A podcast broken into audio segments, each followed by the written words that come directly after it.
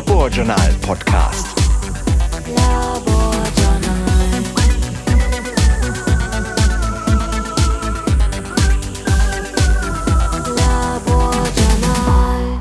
Herzlich willkommen zur zweiten Ausgabe des Laborjournal Podcasts. Mein Name ist Sandra Niggemann und ich darf Sie heute mitnehmen auf eine Zeitreise. Die unternimmt unser Autor Mario Rembold mit dem Paläontologen und Spinnentierexperten Jason Dunlop. Dazu gleich mehr. Erstmal in eigener Sache ganz vielen Dank an Sie. Unsere Pilotfolge, den ersten Laborjournal-Podcast vom letzten Monat, haben Sie fleißig angeklickt und Sie haben uns auch fleißig Feedback geschickt. Da freut es uns sehr, dass Sie sagen, es gefällt Ihnen, das Thema war interessant und es freut uns auch, dass Sie kritisch mit uns sind und sagen, es wäre schön, wenn wir uns für Interviews auch mal mehr Zeit nehmen könnten und längere Podcasts machen. Und für die Freunde längerer Podcasts haben wir heute ein etwas ausführlicheres Gespräch. Laborjournalautor Mario Rembold war in Berlin im Museum für Naturkunde. Dort hat er den Zoologen Jason Dunlop besucht. Dunlop ist gebürtiger Brite und betreut im Museum die Sammlung der Tausendfüßer und der Spinnentiere. Und die Spinnen, die haben es ihm angetan. In der Laborjournal-Ausgabe von Januar-Februar können Sie einen Journal Club lesen über Dunlops Arbeit. Da geht es um einen uralten Skorpion aus dem Silurzeitalter. Eramuscorpius brucensis heißt das Tier und Dunlop und seine Kollegen haben Fossilien untersucht. Weil Sie das alles im Heft nachlesen können, wollen wir diesen Teil jetzt gar nicht nochmal bringen. Stattdessen hat Mario nachgefragt, wie war das denn mit der Evolution der Spinnentiere? Wann kamen die an Land? Warum? Wieso gingen sie nicht ins Meer zurück? Das frag ich mich übrigens auch, denn dann könnte ich nachts ruhiger schlafen. Übrigens ein Tipp an der Stelle. Manchmal fallen im Gespräch Begriffe wie Cambrium oder Devon. Am besten drucken Sie sich eine geologische Zeitskala aus und schauen mal drauf, denn all das ist verdammt lang her, mehr als 400 Millionen Jahre. Doch auch wenn es so lange her ist, gibt es heutige hochmoderne Methoden, um die Fossilien zu untersuchen. Digital hochauflösende Fotos oder Computertomographie. Als Mario Rembold jedoch in Jason Dunlops Büro kam, fiel ihm etwas anderes auf. Etwas, ja, altmodisches. Das und viel mehr hören Sie in der nächsten halben Stunde. Hier sind ja auch so handgezeichnete Skizzen. Mhm. Machen Sie das zum Spaß oder hat das auch einen wissenschaftlichen Zweck? Denn wir haben ja jetzt ganz viel Bildgebung. Sie machen ja auch Röntgenaufnahmen, genau. CT-Aufnahmen. Warum malen Sie mit der Hand? Ähm, muss man immer noch. Das ist, klingt komisch. Man hat diese ganzen neuen Methoden und das ist alles, alles wunderschön. Das verwenden wir auch. Aber manchmal finde ich, dass es ist gut, wenn man mit einem Fossil äh, da sitzt und das selbst malt. Man ist ein bisschen gezwungen, das Tier besser zu verstehen. Und manchmal das Problem beim Foto ist ähm, für die, die andere Leute, die können vielleicht nicht sofort erkennen, was man da sehen muss. Und manchmal ist es hilfreich, dass man ein ähm, Begleitbild macht, sozusagen, dass man mit per Hand malt und dann sieht man, was man in die Foto sehen soll. Und das, das hilft, äh, die Leute das ein bisschen zu interpretieren. Was wir auch gern machen, ist auch eine Art Nackbildung. So, man hat die Fossilien und vielleicht fehlt ein paar Beine oder fehlt ein paar Körperteile. Aber trotzdem will man ein Gesamtbild haben, wie das Tier vielleicht ausgeschaut hat. Natürlich ist das ein bisschen, würde ich sagen, künstlich, aber das ist bisschen, man muss das ein bisschen rein interpretieren. Aber dann hat man ein Gefühl, wie vielleicht die Tiere damals ausgeschaut haben. Mhm. Dieses, ich sag mal, Vervollständigen mhm. ist ja dann nicht mehr ganz objektiv. Nee, da muss man, äh, man versucht das selbst so objektiv wie möglich zu machen. Äh, entweder nimmt man dann ein äh, modernes Tier, wir haben natürlich viele Skorpionen hier im Museum, in der Sammlung oder hier die ganze Bücher hier. Und dass man kann vielleicht eine nah verwandtes äh, Skorpion nehmen und sagen, okay, wenn wir wissen, dass dieser Teil der Bein so lang ist und dann vergleichen wir das mit einem modernen Tier, können wir vorstellen, dass der Bein vielleicht ungefähr so lang war. Natürlich kriegt man das nie 100% richtig, ähm, aber wir versuchen, wir kommen nicht hier und machen irgendwelche Fantasiebilder, wir versuchen das auf wissenschaftliche Tatsachen zu begründen. Wir sind ja jetzt in einer Zeit, wo Big Data Genau, und Sequenzdaten und das entfällt da ja komplett. Also Sie müssen eigentlich da klassisch arbeiten. Zum Teil, ja. Aber was interessant ist, ist, dass wir versuchen langsam mit den Molekularbiologen zusammenzuarbeiten. Fossilien sind besonders interessant, weil es gibt diese sogenannte Molecular Uhr, die Molecular Clock. Ähm, und die, die Molekularbiologen wollen wissen, ähm, Uh, was sie brauchen, sind Kalibrierungspunkte. Sie müssen wissen, wir wissen ungefähr, wie schnell unsere Uhr tickt, aber es wäre gut zu sagen, was ist die älteste Spinne, was ist die älteste Skorpion, was ist die älteste Pfeilschwanzkrebse. Diese, diese ganzen Tiere, die brauchen die, doch die Paläontologen, um das ein bisschen ähm, Anhängspunkte für ihre Systeme zu finden. Und dann springen wir ein. Zum Beispiel dieses schönes Fossil aus Kanada ist eine der ältesten Skorpionen, das wir überhaupt kennen.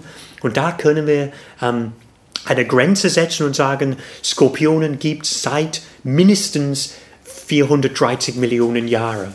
Und wenn Ihre Molekularuhr sagt, dass die Skorpionen gibt seit nur 300 Millionen Jahren, dann müssen wir sagen, nee, da liegen Sie falsch. Wir, wir haben andere Daten, 430 Millionen. Muss, das ist mindestens begrenzen hier. So es ist nicht so, dass wir sagen, oh, wir arbeiten klassisch und wir ignorieren die Molekularbiologen. Wir sind sehr froh, wenn wir zusammen mit den Gruppen arbeiten und sagen, okay, wir liefern unseren Teil, ihr liefert euren Teil und dann kriegen wir ein besseres Gesamtbild von der Evolution der Spinnentiere. Und die molekulare Uhr, das wäre, ich gucke mir alle rezenten Tiere an, die ich Genau, habe, genau. vergleiche die. Ist denn die molekulare Uhr zuverlässiger im Zurückrechnen, wenn ich dann einen Stammbaum erstelle und abschätze, wie viele Aminosäuren sich da Genau. verändern? Ist diese Zeitangabe genauer oder ist die Zeitangabe genauer, die Sie haben, wenn Sie, sage ich mal, aus der Erde, Ja. aus einer bestimmten Schicht was rausholen? Ähm, früher war das immer das ist, äh, ist ein englisches Begriff, Rocks und Clocks. Und das die, die, die Steine und die Uhr. Und früher haben die Leute vielleicht dick doch ein bisschen bekriegt und gesagt, ja, in ihrem Molekularstammbaum ist Mist, weil meine Fossilien sagen das. Und die haben es umgekehrt gesagt, nee, sie haben nur ein Fossil, meine Uhr sagt, das ist doch viel, viel älter. Ist auch möglich. Ähm, was die versuchen jetzt zu machen, ist, dass die, die Leute ein bisschen mehr zusammenarbeiten. Es gibt Systeme, wenn man die Computerprogramme für diese Molekularuhr zusammenstellt, wo man die Fossilien einbettet sozusagen oder die Daten von den Fossilien und sagt, okay, dieses Fossil sagt, dass diese Gruppe muss mindestens so alt sein und das ist dann unser Kalibrierungspunkt und da können wir diese, äh, diese Rate, wie schnell die Aminosäure sich ändert, ein bisschen ähm, einfach begrenzen oder einen eine, eine Zeitraum geben und hoffentlich ist dann die Molekularuhr ein bisschen genau als früher. Oder was man allgemein sagen kann, ist natürlich ist immer ein Problem, Fossilien sind nur die älteste, das wir bis jetzt kennen. Es kann sein, dass morgen jemand mich anruft und sagt, hey Mensch, ich habe einen 500 Millionen Jahre alten Skorpion entdeckt. Und dann natürlich wendet sich die Blatt. Dann müssen wir das alles neu berechnen. Wo stehen die Skorpione innerhalb der Spinnentiere nach den aktuellsten Daten? Ähm, das ist immer noch kein Streitpunkt. Manche Leute meinen, dass die Skorpione sind die ursprünglichste ähm, äh, Spinnentiergruppe, weil die schauen ein bisschen aus wie die sogenannten Eurypteriden oder Meeresskorpionen. Ähm, das ist eine ausgestorbene Gruppe, um, aus wem vielleicht die Spinnentiere entstanden sind. Und weil diese, diese Ähnlichkeit mit den Skorpionen war für manche Leute die, die Meinung, Skorpionen sind die ursprünglichsten ähm, Spinnentiere. Die sind auch die ältesten Spinnentiere, ähm, wie gesagt 430 Millionen. Die nächstälteste wäre 410 Millionen. Ähm, es gibt aber andere Theorien auf äh, die Vergleich von den modernen Tieren, die sagen, dass die Skorpionen vielleicht mehr mit den äh, Weberknechten verwandt sind, weil da gibt es Ähnlichkeiten in der Mundwerkstruktur. Und diese, diese Frage ist immer noch nicht ganz abgeklärt. Und es gibt ja auch dann keine Spinnentiere, aber verwandt zu den Spinnentieren diese Pfeilschwanzkrebse, Ja, die mhm. immer noch. Aber die, sind, die kommen noch früher, die sind 470 Millionen Jahre da. Ähm, Aber es, wir, wir haben, was uns fehlt, ist, äh, man, man redet von sowas wie Missing Links. Das, es fehlt uns ein Urspinnentier, wo man sagen kann, ja, aus diesem Tier sind alle Spinnentiere ähm, ausgebreitet worden. Ich meine, ein Skorpion ist eigentlich ein relativ entwickeltes Tier. Man kann schwer sagen, dass ein Skorpion später in ein Spinne oder ein Weberknecht oder ein Milbe umgewandelt ist. Ich denke, es ist mehr wahrscheinlich, die Skorpionen haben eine ähm, gemeinsame Verwandtschaft mit Spinnen, Skorpionen und, und, und so weiter. Und dieses Tier fehlt uns. Wir wissen nicht, was das war, wann das gelebt hat und wie es ausgeschaut hat. Zu den Pfeilschwanzkrebsen ähm, habe ich ein sehr unterhaltsamen Vortrag von Ihnen gesehen auf Ja, ja. einem Science Slam. Sie haben ein unsinniges Verhalten scheinbar, dass Sie Genau. nämlich an Land gehen, um Genau. ihre Eier abzulegen und sich da in Gefahr bringen Ja. und von Möwen gefressen werden. Aber evolutionsgeschichtlich betrachtet hat das durchaus mal einen Vorteil Ja, gemacht Das, wahrscheinlich. und das ist vielleicht eine, ein Schlüssel, warum Spinnentiere auf dem Land kamen. Dass, äh, wenn sie ein bisschen mit dieser Verwandte, dieser Pfeilschwanzkrebse auch, ähm, ursprünglich auf dem Land gekommen sind, um zu paaren und vielleicht ihre Eier abzulegen, weil das damals im Ordovicium oder so ein, ein sehr sicherer Ort war. Weil es noch keine Feinde gab, Das die einen da nichts. Bedroht haben. Die Eier waren da sicher. Genau, genau. Ähm, und da kann man sich vorstellen, dass ein paar von diesen diese Tiere vielleicht dann langsam ein bisschen länger geblieben sind. Ähm, die Pfeilschwanzkrebse sind etwas größer, die müssen vielleicht zurück in der Wasser. Spinnentiere sind in der Regel etwas kleiner, vielleicht haben sie sich ein bisschen besser angepasst. Man muss vorstellen, ähm, diese ganzen Algen äh, vom Meer, da kommt manchmal am Strand und äh, die machen eine, eine kleine Mikrohabitat, wo ein paar Tiere vielleicht ein bisschen länger sich verstecken kann.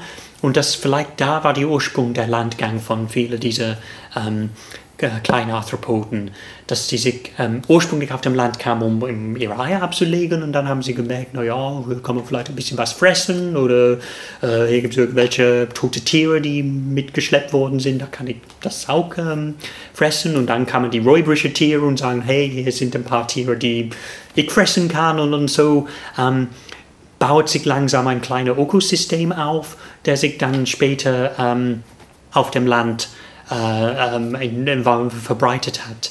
Ich glaube, wissenschaftlich würde man sagen, oder man, man würde von richtig terrestrischen Tieren reden, wenn die ihre gesamte Lebenszyklus äh, ohne äh, Wasser machen kann, so dass die Tiere ähm, natürlich müssen sie trinken, aber sie müssen nicht äh, zurück in die Wasser, um Eier abzulegen oder irgendwelche Teile ihrer Lebenszyklus zu vollständigen. Und dann würde man sagen, okay, die haben die Trennung gemacht, die müssen nichts mehr, nicht mehr in Wasser. Und wir schätzen, dass vielleicht im Silo oder Ordovicium ist das ähm, passiert. Mich wundert, dass es heute so wenig Spinnentiere oder Spinnentierverwandte gibt, die noch im Meer leben. Also gut, es gibt im, im Süßwasser gibt es eine Spinne, die aber ja mit Genau. Sicherheit sekundär äh, Ja, ja, aus ja, einer klar. Landspinne hervorging. Also die würde ich da mal ausklammern. Und dann gibt es, ich glaube, es gibt ein paar Milbenarten, die, die im Meer leben. Und, und diese Pfeilschwanzkrebse, jetzt würde mir gar nicht mehr einfallen. Ähm, also eigentlich sind die Spinnentiere komplett raus aus dem Meer.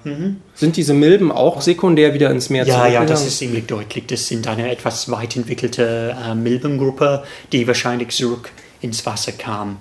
Ähm, man kann sagen, dass ein bisschen, dass die Krebstiere die marine Realm, äh, Räume für sich ähm, ähm, genommen haben, was ich vermute, kann es nicht beweisen, aber meine Vermutung ist, dass die ähm, Spinnentiere war vielleicht im ähm, Ordovicium eine relativ kleine Gruppe auch im Meer.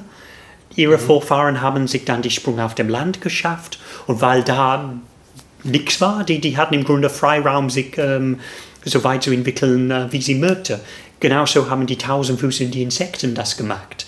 Die kamen auch vielleicht, die Tausendfüßer auch im Silo, die Insekten ein bisschen später. Und die hatten auch im Grunde freier Raum, sich äh, weit zu entwickeln.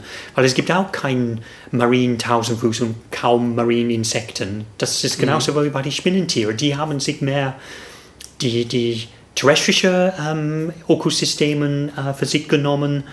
Und weil die da erfolgreich war, vielleicht gab es keinen Zwang, zurück ins Wasser zu kommen. Und wenn sie sowieso zurück ins Wasser, dann gab es Krebstiere, die vielleicht sehr viele von dieser ökologischen Nische für sich äh, genommen haben. Wär, mussten sich wieder sich einkämpfen. Wobei es ja erstaunlich ist, dass diese ähm, Marinenskorpione so verbreitet waren, dass wir jetzt so viele Fossilien haben. Also das spricht ja, denke ich, dass man überhaupt Fossilien findet dafür, dass das schon eine Art ist, die sehr ähm, weit verbreitet gewesen Ja. sein muss, dass sie über eine lange Zeit Genau. Bestand Das- hatten und dann verschwunden sind. Ja, was man muss auch denken, ist, in diesem Zeitraum kamen die ersten Fische mit, ähm, Mit Kiefern. Kiefer, genau, Jodfisch.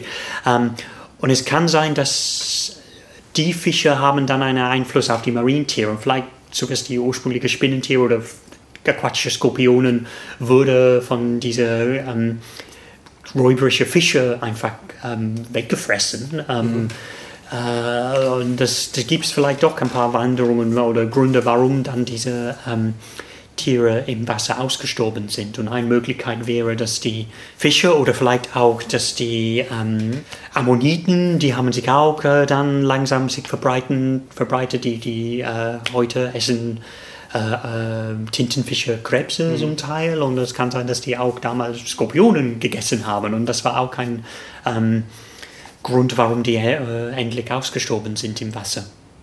Am Land gab es nicht. Die Skorpione war vielleicht die mächtigste Räubertier, räuberische Tier auf dem Land damals. Mhm. Es gab Hinweise auf Skorpionen im Devon, die ein Meter groß war und vielleicht doch auf dem Land gelebt hat. Mhm. Die war die Nummer eins. und wenn, wenn man sich jetzt den Landgang anguckt, ähm, glauben Sie, dass das ein Thema ist, was so ein bisschen bei den Arthropoden vernachlässigt wird, sich darüber Gedanken zu machen? Also bei den Wirbeltieren ja. ist das ja irgendwie, gibt es da viele Hypothesen zu. Da haben wir heute auch noch die Amphibien, die genau, so ein genau, schönes genau. Bindeglied mhm. sind. Ja. Ich, ich denke, das ist ein bisschen das Problem, dass Natürlich, weil die Amphibien mehr mit uns, unsere eigene Geschichte ähm, deuten. Das ist natürlich sehr viel Forschung. Aber es gibt auch ähm, relativ viel bekannt über diesen äh, Ursprung der Arthropoden auf dem Land, weil das sind natürlich ähm, man muss denken, die, wenn man von Biodiversität oder Artenvielfalt redet, redet man im Grunde von terrestrischen Arthropoden. Es gibt wie viele Millionen beschriebene Insektenarten, es gibt 100.000 beschriebene Spinnentierarten. Die meisten Arten, das wir kennen, sind landlebende Arthropoden. Mhm. Und es ist natürlich sehr interessant zu wissen, wo das alles hier kam. Wie ist das ursprünglich dann entstanden? Wann haben diese Tiere diesen Sprung auf dem Land und warum haben sie sich so rasant und so erfolgreich verbreitet? Ähm, und ich denke, dieser Arthropoden-Bauplan, dieser, dieser Körperplan für die Arthropoden, weil das ein bisschen wie ein äh, Schachtelsystem oder ein System. Man hat viele Segmenten. Segmenten haben Beine und man kann die Beine in Mundwerkzeuge oder Laufbeine oder Sprungbeine oder was weiß ich umwandeln. Das ist ein sehr raffinierter Bauplan, die man sehr schnell in diese Richtung oder diese Richtung entwickeln kann. Und das ist vielleicht ein Grund, warum die Arthropoden so erfolgreich geworden sind, weil die hatten ein relativ einfaches Ursprungsbauplan und die haben das dann schnell anpassen kann. Sobald neue Pflanzen da sind, dann kann man die Mundwerkzeuge anpassen, damit man dann diese Pflanzen fressen kann. Sobald andere Insekten da sind, kann man sich andere Methoden finden, die man die fangt, wie Netze bei Spinnen oder sowas. Ähm, und das ist alles, dass die äh, Arthropoden im Grunde muss man sagen, viel erfolgreicher sind als die Wirbeltiere, wenn man die reine Artzahl anguckt. Mhm. Oder Biomasse. Wenn man denkt, wie viele tausende Insekten in einem Feld leben. Wenn Sie jetzt eine Zeitmaschine hätten und Sie hätten die Möglichkeit, mhm. einmal irgendwie eine Expedition ja. für einen Monat zu machen, und wenn wir hier jetzt so diese ja, ja. Zeitskala hätten, wo würden Sie da gerne hinfahren? Ähm, aus dem Bauch würde ich sagen, ein bestimmter Ort an Schottland, ein Devon-Zeitalter. Ähm, das nennt man die Rhynie Shirt. Äh, das ist in der Nähe von Aberdeen. Ähm, und da gibt es wunderschöne dreidimensionale Fossilien. Und da hab ich, äh, darüber habe ich meine Doktorarbeit geschrieben. Und für mich wäre es persönlich wunderschön, wenn ich diese Tiere lebend sehen könnte und dann wir sind sagen, habe ich das, was ich interpretiert hatte in meiner Doktorarbeit, ist das die Wirklichkeit? Haben die wirklich so gelebt? Wie haben die wirklich ausgeschaut? Und dass man so ein Tier, äh, kleines Spinnentier in der Hand nehmen kann und sagen, Mensch, ja, das, waren das auch Skorpione? Nee, die war eine ausgestorbene Spinnentiergruppe, die nennt man die Trigonotarbiden. Ähm, und die schauen ein bisschen wie Spinnen aus, aber haben ein paar mehr primitive Merkmale. Ähm, die Gruppe ist komplett ausgestorben, wie gesagt. Äh, und ich habe meine Doktorarbeit über diese, diese Gruppe gemacht und das ist immer noch keine meiner ähm, Hauptforschungsthemen. Und es wäre wunderschön, ein lebendes Beispiel zu sehen und sie in der natürlichen Umgebung. Genau, und ist, ja, wie haben sie tatsächlich gelebt und herumgelaufen. Und in die gleiche Fundort gibt es die ähm, Hinweise auf die allerältesten Insekten, äh, ein paar andere kleine Krabbeltiere, Tausendfüße, Hundertfüße. Ähm, und es wäre schön zu sagen, okay, das war wirklich eine der ersten terrestrischen Ökosysteme und das könnte man vergleichen dann mit einem, mhm. was in meinem Garten heute herumläuft. Wenn wir allgemein über Arthropoden und die Systematik der Arthropoden sprechen, mhm. Ähm, ich komme da nicht mehr mit. Also damals ähm, war das so in diesen, diesen alten mhm.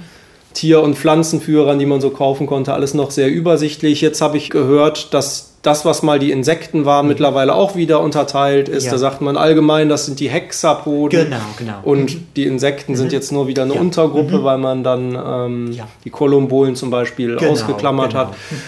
Was tut sich da im Moment? Wo hat man da am meisten umgedacht in der Systematik und der Stammesgeschichte? Ich denke, die größte Erkenntnis war, dass Insekten sind sehr wahrscheinlich landlebende Krebstiere.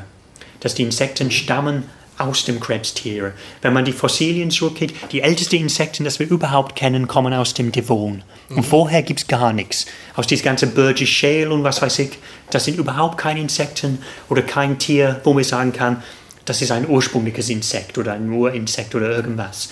Ähm, und mit Hilfe von Morphologie und der Molekullaranalyse hat man jetzt relativ klar festgestellt, dass die Hexapode, sagen wir, aus dem Crustacea abgestammt sind. Wo genau wissen wir immer noch nicht. Da gibt es verschiedene Hypothesen, mhm. mit welchen Krebstieren die am meisten verwandt, verwandt sind. Aber dann ähm, irgendwann wahrscheinlich im Silo oder Devon haben die Insekten oder die, äh, irgendein kleiner Krebstiere auch diesen Sprung wie die Spinnentiere und Tausendfüße auf dem Land geschafft. Die ursprünglichste Tiere, das wir kennen, sind diese Springschwänze. Die kommen hier aus diesem Fundort, mhm. aus Schottland im Devon. Und wir haben auch einen kleinen Hinweis, dass vielleicht die echten Insekten auch da waren. Also die Hexapode ist alle äh, Tiere mit sechs Beinen.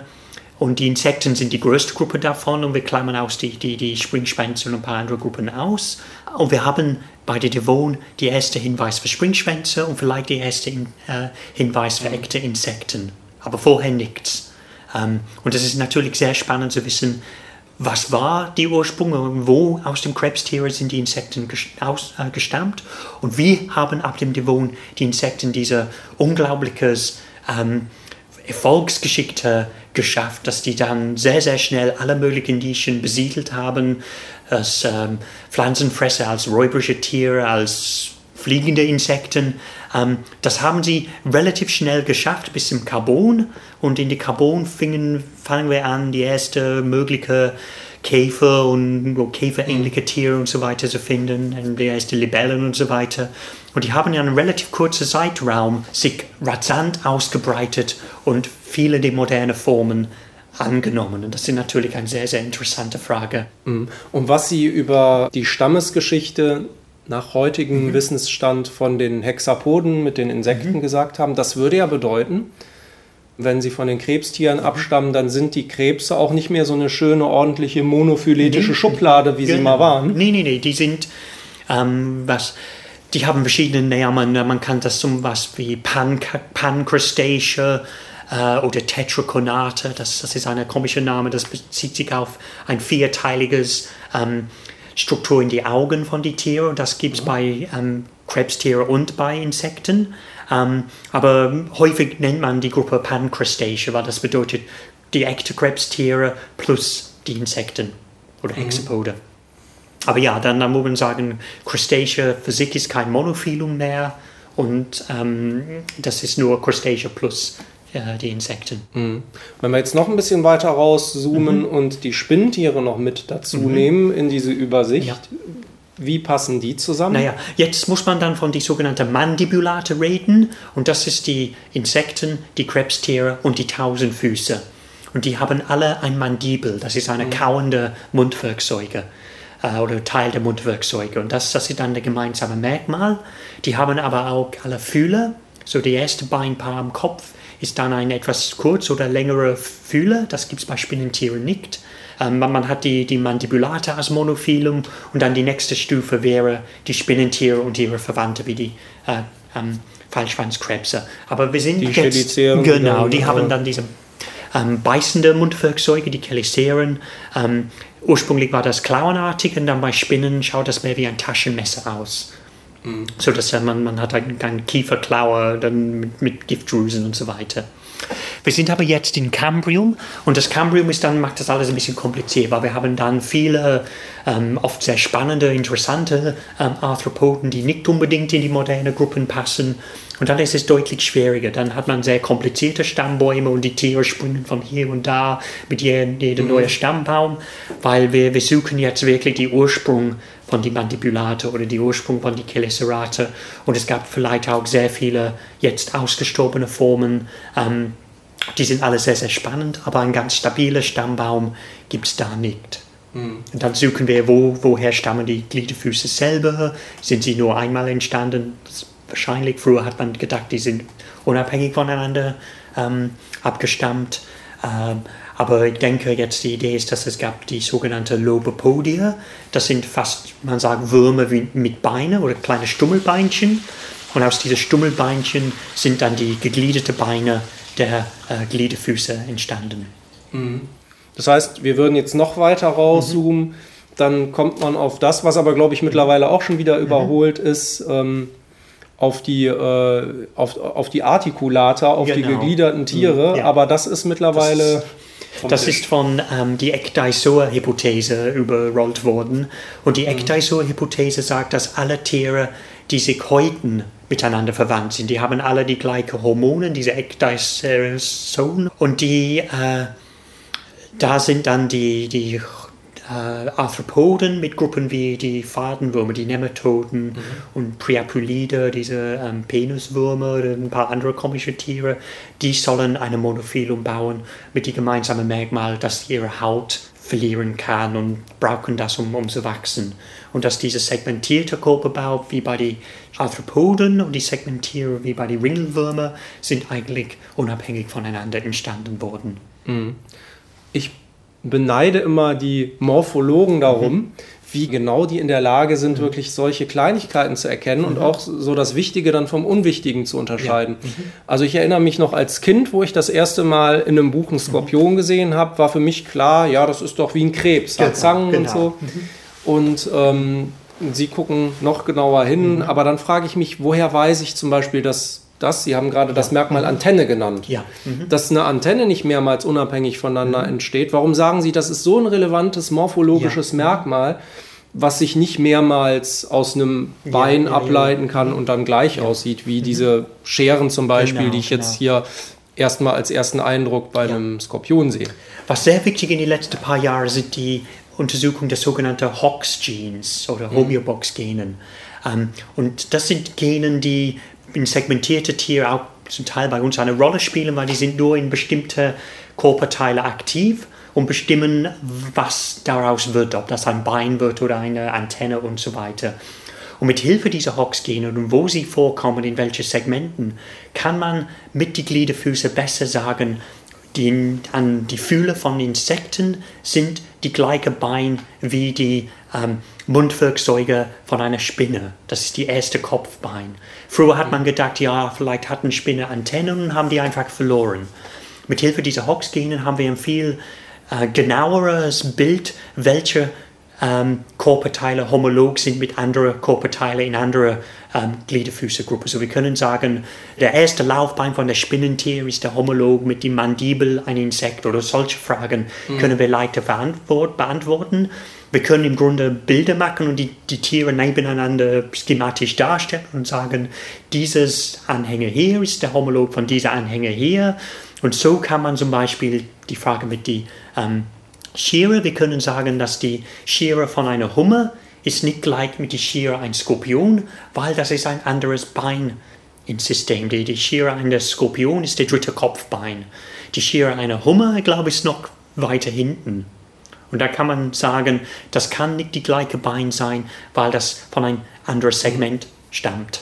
Hm, aber die Taxonomen sind auch vorher da nicht in diese Falle getreten nee, nee, und haben das schon vorher erkannt, bevor Ganz früh schon, ich meine, deswegen heißen die, diese Tiere zum Beispiel Pfeilschwanzkrebse, mhm. weil die dachten, ja, die leben im Wasser, die haben Kiemen, das muss ein Krebstier sein. Später hat jemand äh, einen Pfeilschwanzkrebs mit einem Skorpion Segment für Segment verglichen und gesagt, nein, das ist mehr mit Spinnentieren verwandt, weil die Körper oder Körperbau mehr mit Spinnentieren einstimmt als mit Krebstieren. Mhm. Aber das kam erst der Anfang der 19. Jahrhundert oder Ende, der 18, 18. Ende 19. Jahrhundert. Und vielleicht zuletzt erzählen Sie einfach noch ein paar Worte mal über, über Ihren Arbeitsplatz hier, über das Naturkundemuseum. Bei dem, was Sie machen, spielen ja in Ihrem Alltag die Analyse von Gensequenzen jetzt nicht so eine große Rolle.